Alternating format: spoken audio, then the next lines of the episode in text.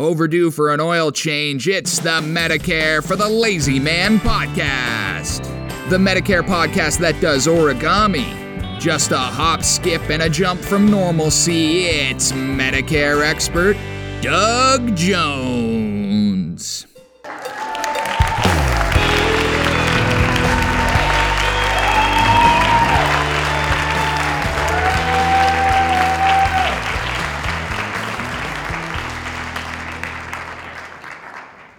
Well, hello, ladies and gentlemen. Welcome to another thrill-packed episode of the Medicare for the Lazy Man podcast.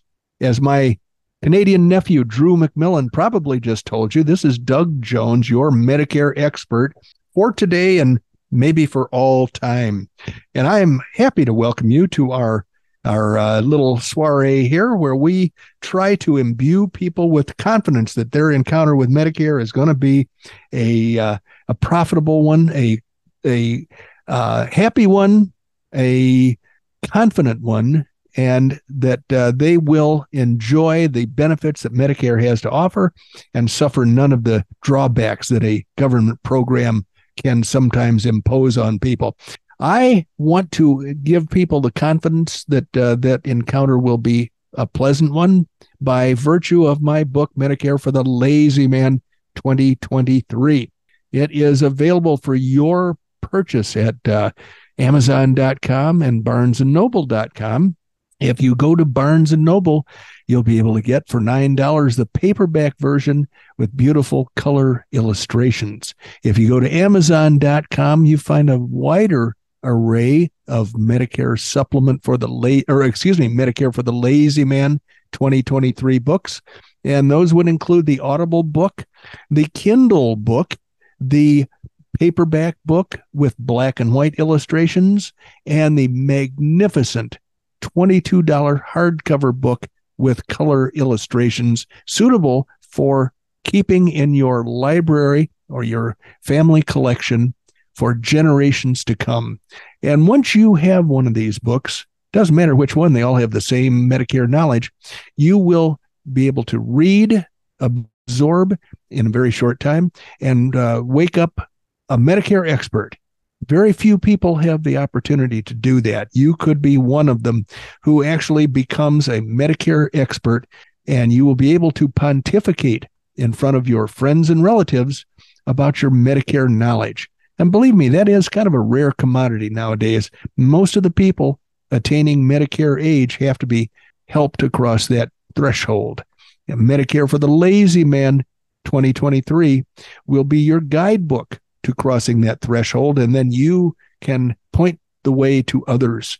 So give it a try. I think you'll be very pleased with the results. At least that's what other readers have told me.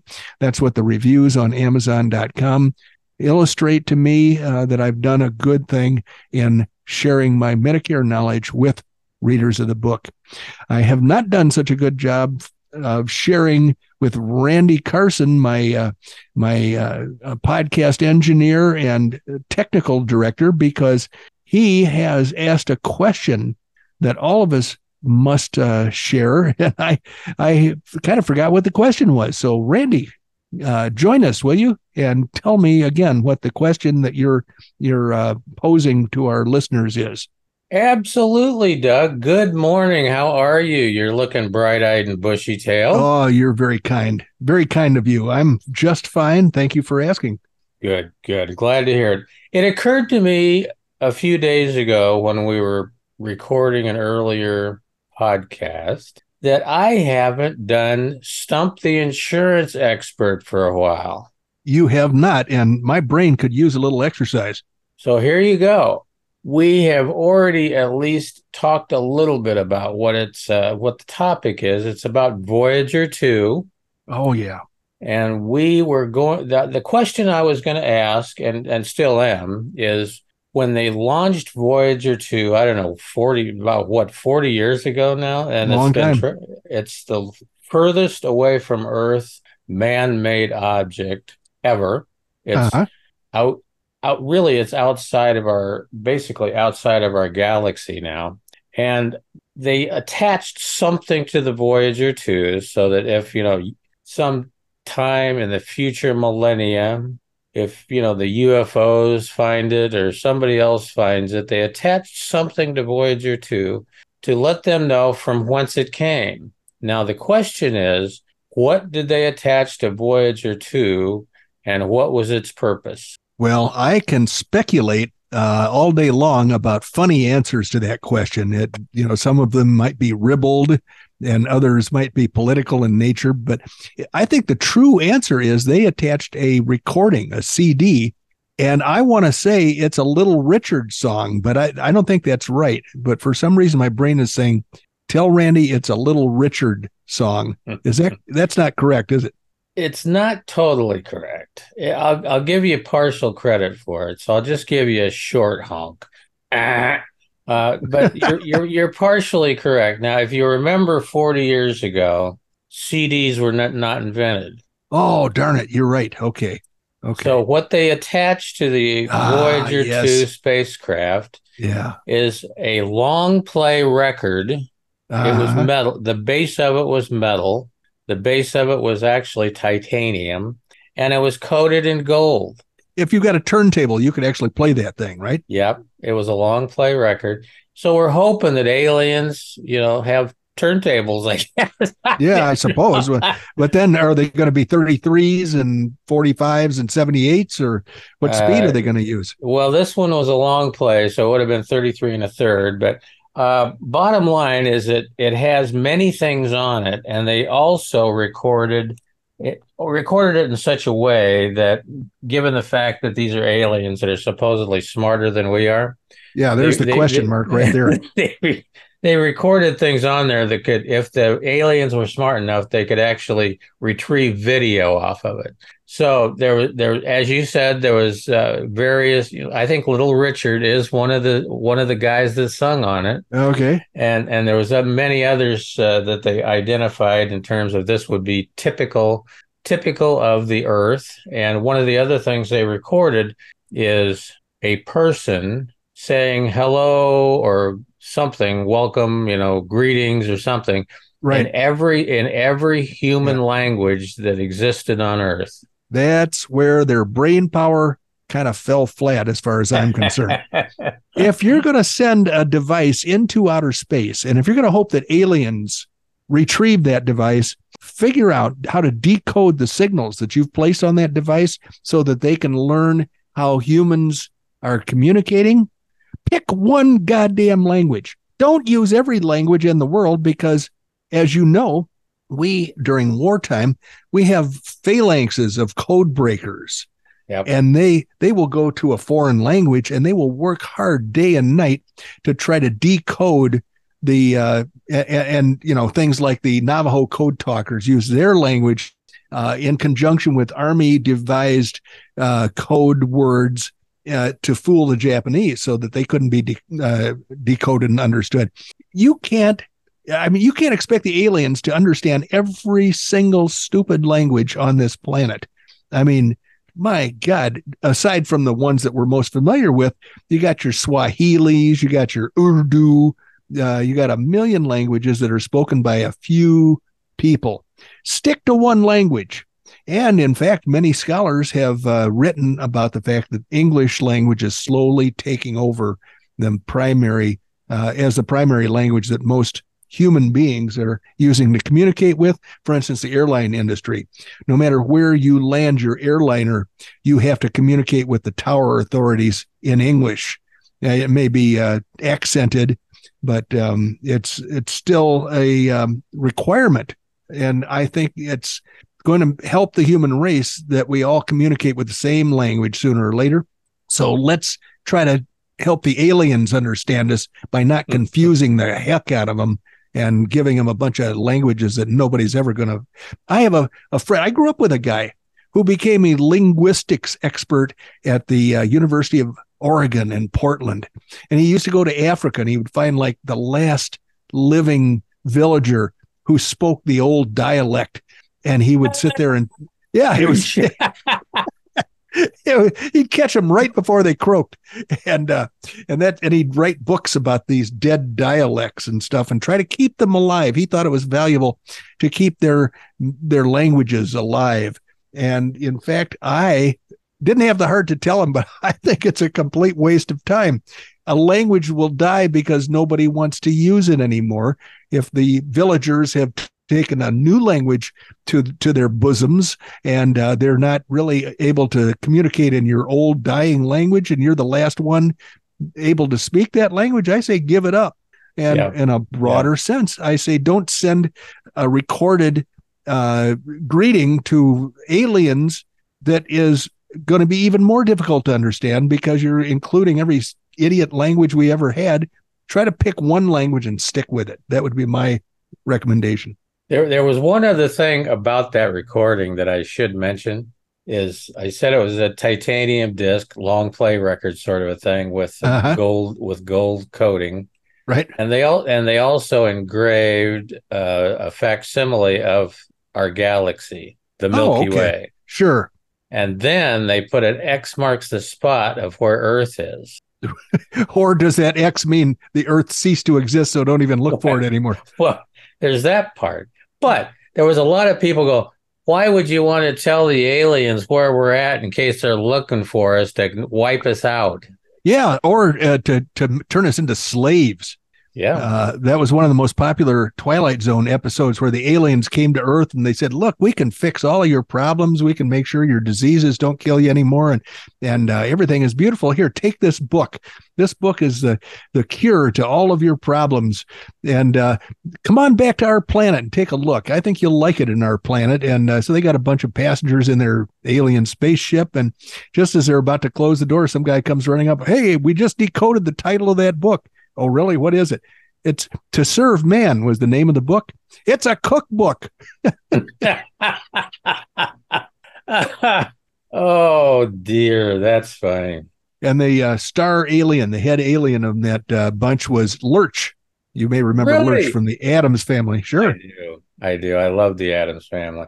Yeah. Well, you know something? Let's I get going. We have uh, wrung enough time out of that one. Yeah. Let's go, you know, as the nominal producer, let's go ahead and move forward. Yes, sir. And let's do some Medicare for the Lazy Man podcast and business. Let's begin that activity right now. And I've got, I'm holding some documents that were curated especially for our audience by the content curator of the Medicare for the Lazy Man. So let's start out with a Medicare dot gov document. And it says, we have good news to share. Well, I remember Ronald Reagan telling that joke. I'm from the government and I'm here to help. And usually that doesn't work out to anybody's advantage except to that government uh, functionary. So let's see what it says here. It's Medicare dot gov, and they say, we have good news to share. Thanks to the prescription drug law that went into effect this year, twenty twenty-three, even more vaccines are free for people with Medicare Part D, an average savings of up to seventy dollars in out-of-pocket costs each year. This means more people with Medicare being protected against disease and severe, severe, severe illness. Examples of vaccines now covered under Medicare Part D, sounding like it's free of charge, include shingles, tetanus, tetanus, diphtheria, and pertussis, which is whooping cough, hepatitis A and hepatitis B, flu shots, COVID nineteen vaccines, and pneumococcal shots are still covered by Medicare. More info, it says, serious diseases can impact our health and quality of life. That's why it's so important to stay up to date with vaccines. Talk to your doctor about which vaccines are right for you. Well, I agree. Talk to your doctor about which vaccines are right for you, but don't expect the government to give you free stuff, because once you're sucking at the government teat, Uh, the government can cut that off anytime it wants to in order to modify your behavior into something that it wants you to do. I say pay for your own vaccines and let the government do what it does best, which is build highways and uh, uh, uh, put together a military force that makes all the evildoers in the world uh be very careful about what they say to us and what they do to us. Those are the proper government uh, um, activities as far as I'm concerned. So uh, lower cost for insulin, uh, one of these things that they're responding to a bunch of crybabies, and they are uh, making insulin more affordable. All right. Well, I like it when insulin is affordable. I don't like it when the drug companies are expected to do their valuable work for free, because that means they're not going to be doing their valuable work, and we won't have insulin or any other drug. Uh, how about new drugs that they're working on? I heard recently that the average cost for a drug company to bring a new drug to market is nine hundred sixty million dollars. That's almost a billion dollars for a drug company to bring one drug to market, and then they're not even sure they're going to be able to turn a profit on that drug. So back to lower cost for insulin. Your Medicare drug plan cannot charge you more than thirty-five dollars for one month's supply of each Part D covered insulin, and you don't have to pay a deductible for your insulin. You have other questions about insulin coverage? If you get a two or three month supply of insulin, your costs can't be more than thirty-five dollars for each month's supply of each covered insulin. If you take insulin through a traditional pump that's covered under Medicare's durable medical equipment benefit, that insulin is covered under Medicare Part B. Those benefits go into effect on July first of twenty twenty-three. Lower out-of-pocket drug costs is another headline in this article. Starting April first, twenty twenty-three, you might pay a lower coinsurance amount for certain drugs and biologicals covered by Part B of Medicare, B as in boy. If their prices have increased higher, oh boy, this is the government putting the arm on the drug companies. If those prices have increased higher than the rate of inflation, the specific drugs and potential savings change every quarter. So what they're going to do here is, if a drug company has increased the price of its product faster than the rate of inflation, they're going to say, we're forcing you to sell that drug and reduce your profit, maybe even eliminate your profit. And we all know what a profit does. Profit provides a motive for a company to perform an activity.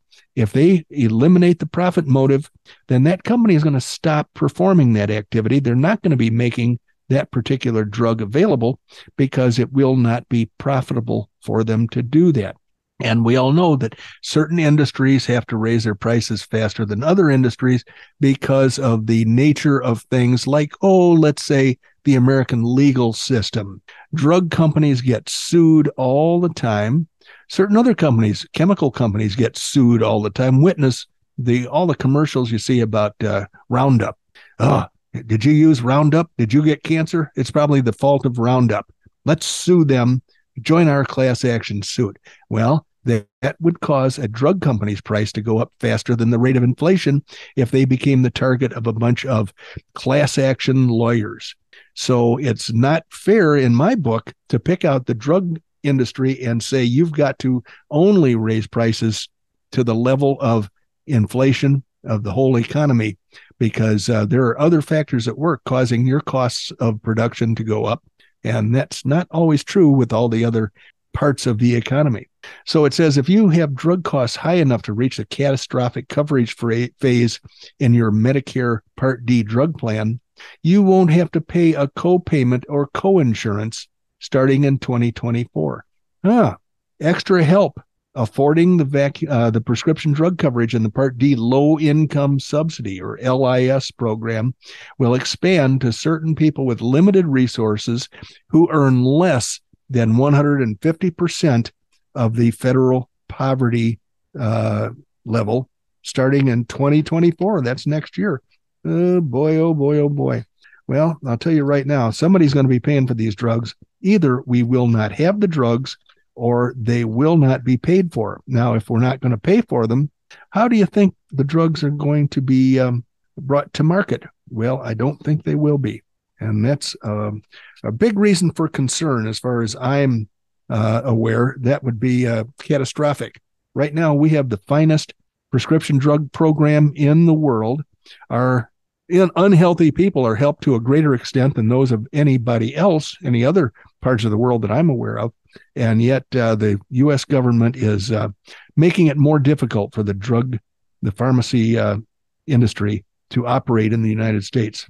So to continue on with this article, your yearly Part D out-of-pocket costs will be capped at two thousand dollars starting in twenty twenty-five. You also have the option to pay out-of-pocket costs in monthly amounts over the plan year instead of when they happen. meaning let's say you get a ninety-day prescription refill, and that's um, uh, that causes you a big expense because your copay is uh, a few hundred dollars or maybe a thousand dollars. They're saying that you can spread that cost over the year instead of paying it only when you fill your prescription.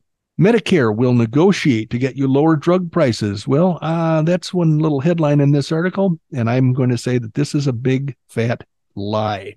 Medicare will not negotiate to get you lower drug prices. Medicare will hammer the, the uh, drug companies. Medicare will not negotiate. They will insist upon whatever they think is going to be politically astute, and then the drug companies will either bite the bullet and shift that cost to somebody else, or they will um, cease to produce. Now, if they cease to produce, once again, we're going to be up the creek and we won't have a paddle. So the explanation below this headline is, for the first time, Medicare will be able to negotiate directly with manufacturers of certain high-spending brand name Medicare Part B as in boy and Part D as in dog drugs that don't have competition. Now, that's pretty exciting. In general, your plan must notify you at least thirty days before the cost of coverage or your drug changes. Starting on July first, twenty twenty-three, the Medicare Part B deductible no longer applies for insulin used through a traditional pump that is covered under the durable medical equipment. Let's just give away the farm, shall we? Who's going to pay for this stuff if the uh, users don't pay for it? Well, it's either going to be the taxpayer or nobody will pay because it won't be available anymore. But how many times have I said that? So how does this affect my costs? Will I be charged thirty-five dollars or less if I get extra help, that uh, that L I S, low-income subsidy?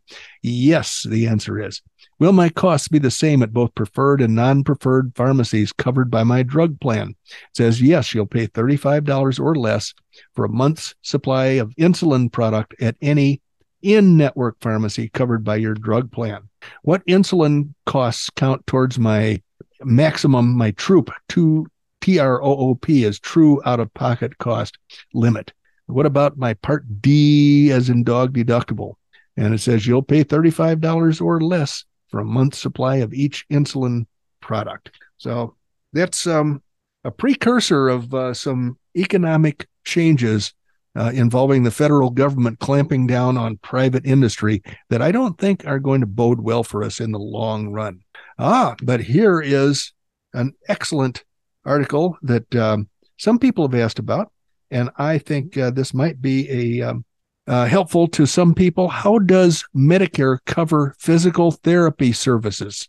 So the question posed to this columnist, a guy named Jim Miller, does Medicare cover physical therapy, and if so, how much coverage do they provide? My sixty-six-year-old husband was recently diagnosed with Parkinson's disease, and he will need ongoing physical therapy to keep him moving. Signed, Worried Wife. Dear Worried Wife, yes, Medicare does indeed pay for physical therapy along with occupational and speech therapy, too, if he needs it, as long as it's prescribed by his doctor. You'll also be happy to know that Medicare has no limits on how much it will pay for therapy services, but there's an annual coverage threshold that you should be aware of. Here's what you should know. For outpatient therapy, to get Medicare Part B, which covers outpatient care, to help cover your husband's physical therapy, it must be considered medically necessary, and it will need to be ordered by his doctor. The same holds true for occupational and for speech therapy. He can get these services at an outpatient, uh, as an outpatient at a number of places like a doctor or therapist's office, in a hospital outpatient department, at an outpatient rehab facility, at a skilled nursing facility if he is being treated as an outpatient, and at home through a therapist connected with a home health agency when he is eligible for Medicare's home health benefit. For outpatient therapy, Medicare will pay eighty percent of the Medicare-approved amount after you meet your Part B deductible, which is two hundred twenty-six dollars in this year of twenty twenty-three. You will be responsible for the remaining twenty percent unless you have supplemental insurance. Well, uh, that's what my job is, ladies and gentlemen, to help you obtain Medicare supplement insurance to pay that extra twenty percent. But be aware that if his therapy, your husband, in this case, the uh, worried wife's husband, But be aware that if his therapy costs reach two thousand two hundred thirty dollars in calendar year twenty twenty-three, Medicare will require his provider to confirm that his therapy is still medically necessary. Medicare used to set annual limits on what it would pay for outpatient therapeutic devices, but the cap was eliminated a few years back. You also need to know that treatment recommended by a physical therapy provider, but not ordered by a doctor, is not covered. In this situation, the therapist is required to give your husband a written notice called an Advance Beneficiary Notice of Non-Coverage. They call this an A B N, an Advance Beneficiary Notice of Non-Coverage. They ha- that notice will state that Medicare may not pay for the service.